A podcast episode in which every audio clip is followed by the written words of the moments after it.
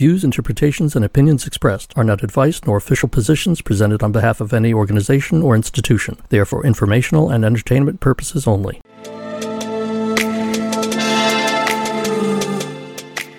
This episode's topics include discussion of a boundless God, the role of mysticism in spiritual pursuit, weaponizing religion, and scriptural interpretation.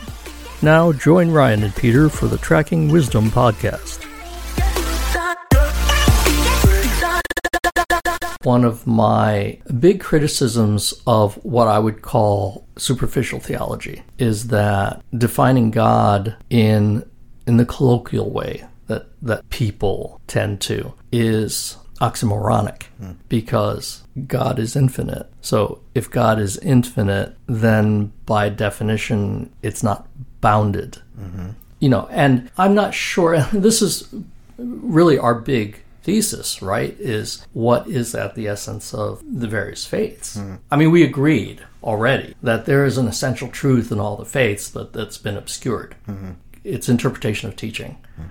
So, you know, God is a father. Oh, well, that's an elderly person, right? I mean, it's a person with a white beard. Sure. Why? Because he's elderly. Why? Why is he elderly? Because he's wise. You know, right. all, all this stuff, which clearly is metaphor. I mean, it's right. it's very very trivial to interpret to say, oh, well, wisdom and caretaking is parental and elderly, right. and clearly a metaphor. The I think source of confusion in many people is being bound. So God is boundless, and you know, abstractly, I think we all can agree on that and yet we describe and think about God within the bounds of, of the earthly realm.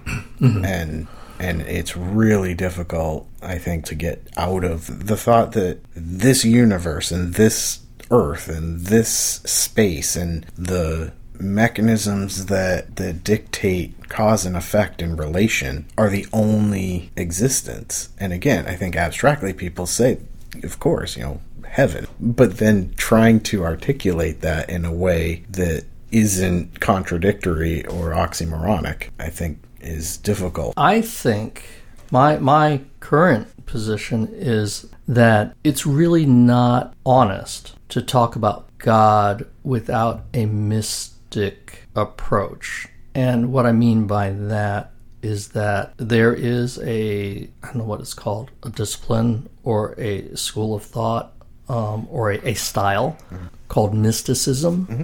which is part of every organized religion, but usually fringe. Mm-hmm. In fact, I think almost by definition, it's it's fringe, right? It's not canonical. But I think that is really the only way you get close to the truth of your religion is if you have some connection to the mysticism, mm-hmm. which is what it sounds like. It's mysterious. It's it's the pursuit of the mysterious, indescribable, indefinable thing, which you know, I feel like we're agreeing that the divine is that. Mm-hmm. You know, if if you've written it down in a scripture, you that does not define God because that's oxymoronic. Mm-hmm. You you cannot define God. You can experience God. Yeah. And and that's what mysticism is. Mysticism is experiential religion.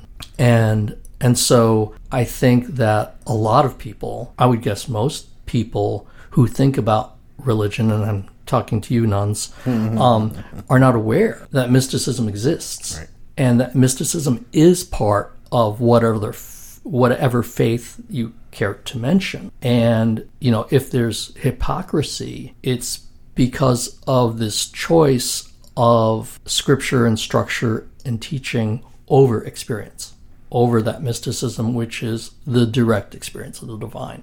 It's interesting that you know you mentioned you can experience God, or you know you you, you put emphasis on that, and the Bible, and I, I go back to that because that's essentially the scriptural understanding that I that I've that I have any exposure to is is a book of people experiencing God and, and documenting their experience, hmm. but then is taken out of that that this is this is what God is and just because one person experienced God in a certain way doesn't mean that that is the definition of God. That's um, supposed to be subjective. Right.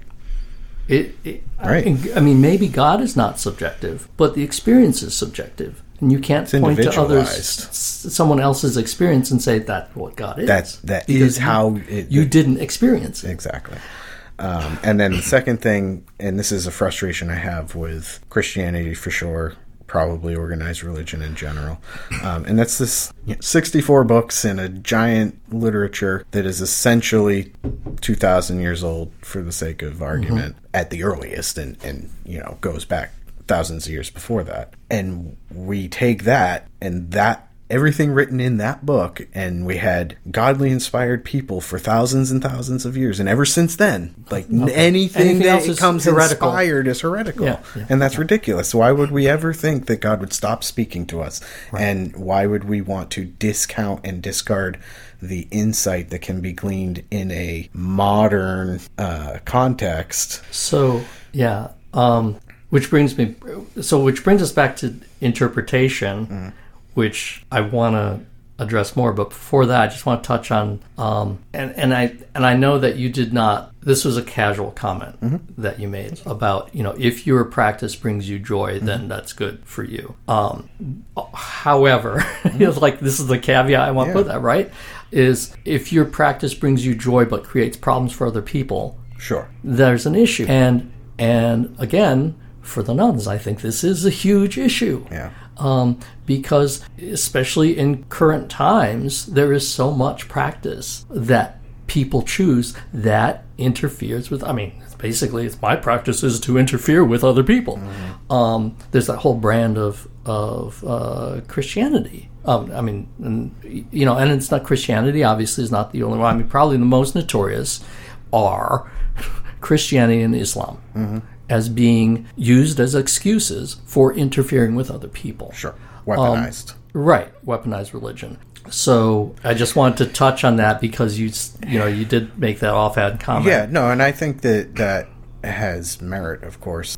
So I think that in part the the base of that concern is in people being inclined to Right. be adversarial. Well, so there's a couple aspects to it. And I think we really should set aside specific time for this. But um, you know, I don't want to say that um, the even the majority of people who are caught up in these in these practices are weaponizing because there's clearly a leadership Right. and that's who's responsible and unfortunately there's a large majority of the population that sure chooses not to be critical but also a segment that is completely incapable of being critical hmm. of their faith. And so they're really they're perpetrating these wrongs but they're not guilty you know to some extent hmm. they're not responsible. I mean they're only responsible to that they've turned their over their agency right. but that's the best some people can do Yeah, I Right. think that that ends up being a big problem for a lot of people in in a lot of spaces is the the commitment and the logistics of actually doing research, like understanding and Right. in Yeah. you know introspection and all those things take a lot of time. to to bring in you know kind of our our formerly taboo mm-hmm. subject of the craziness i mean that that is the cause of all, a lot of current craziness is people incapable of rational not rationalization they rationalize everything incapable of intellectual activity um, that's That- reasoned That's reasoned in contrast to what they passionately believe. right because th- this is where I've found people who I really respect for their intelligence and their ability Hmm. to rationally analyze in all other spaces. right right And then literally are just like drawn right back right into that what's happening and throw rationality out the window. So the last thing that I have is, you know, the idea of um, interpreting scripture, um, and the the two comments that I have to offer on that. Well, so there's a lot I want to say about Buddhism around that. But something that I've learned in the past couple of years is the Jewish tradition around this. Uh, and I should say it's Reform Judaism, so we're in a Reform synagogue. But the position uh, towards Scripture in, and I, I specifically what I've learned from our Reform rabbi, Reform rabbi, I think this is the position of the Reform Juda- uh, Reform Judaism, is that you're faithful to the Torah. Hmm. Like Torah is the scripture, and uh, I don't know if you know this, but in Jewish practice, the Torah follows a calendar. Basically, there's a scriptural cycle, hmm. and it begins at the beginning of the Torah. And anywhere you go in the world to a Jewish congregation, that's what they're the doing on that thing. day. Yeah. So you can, yeah, which I think is amazing and fascinating, really cool. So that's the kind of the constraint. Hmm. But um, the converse of that in Reform tradition is that our responsibility is twofold. It's one, to f- rely on the Torah and to follow it in this cycle. But two, is to bring our interpretation to it. And the Talmud is a bunch of historical scholarly interpretations written and it's basically annotated Torah. But in Reform, it doesn't end there. It's not like you were saying, right? Um, like, oh, uh, up until this point, there was like responsible interpretation, and then after that, anything after that is her- heresy. Right. Um, so what I like about the Reform sect, I don't know what you call it, Reform Judaism, is that it carries this responsibility of. It is our responsibility to think about and discuss and interpret and reinterpret and reapply this scripture hmm. that we that is our heritage. So I think that's just a really cool approach. Mm-hmm. Now in in Buddhism, I think we mentioned before or I, I mentioned before that Buddhism was a strictly oral tradition for hundreds of years, mm-hmm. and then it became it became written down. And one thing that's interesting to me is that the main body of scripture is called the sutras, but sutra means it's cognate to suturing. Mm-hmm. It means bound together. Sutras are the bound text, which is weird that it's referred to as the sutra because it didn't start as the sutra. Right. Right? So why isn't it not called the recitation or something like that? Because that's So it the was way it always captured. called that? Wow. well, it's no longer referred to as anything but the sutra. Right. You know, but one thing that I like, some of the valuable pieces of Buddhism, as I understand it, are that it's attributed to the Buddha himself that he said, "Don't believe anything because I said it. Mm-hmm. Apply it, and if it works for you, then know that it's true." Mm-hmm. That's s- very paraphrased, but everything's paraphrased, right? And then additionally, there's a teaching that there are dharma seals. There are characteristics of true teaching. If you come across a sutra, if you come across scripture or teaching, you need to look for these three characteristics. And if it has the three dharma seals, then you can trust it. And if it doesn't, then it's not true dharma. Um, so I think that's also very interesting. So that it seems that the historical Buddha was very aware of the pitfalls of organized religion, which is uh, completely fascinating to me and just really delightful. And that's, you know, one of the huge things. It's like, oh, this is my thing. Like, oh, this guy, this, you know, this is this is the way I want to follow because it's laid out here. It's very honest. I'm gonna have to look up the three dharma seals, but one of them is, I think, it's emptiness, impermanence, and I can't remember the other one. But as far as interpreting interpreting scriptures, which I think is another huge topic, like that's that's a whole podcast right there, right? How are how are scriptures interpreted? What are the different scriptures that there are? Mm-hmm. You know, what are the what are the scriptures of the main religions?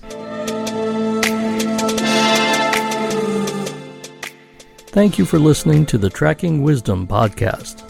Join us next time as we continue the discussion. Don't forget to follow us on Facebook, Instagram, and YouTube, and visit www.eth-studio.com for more information and content.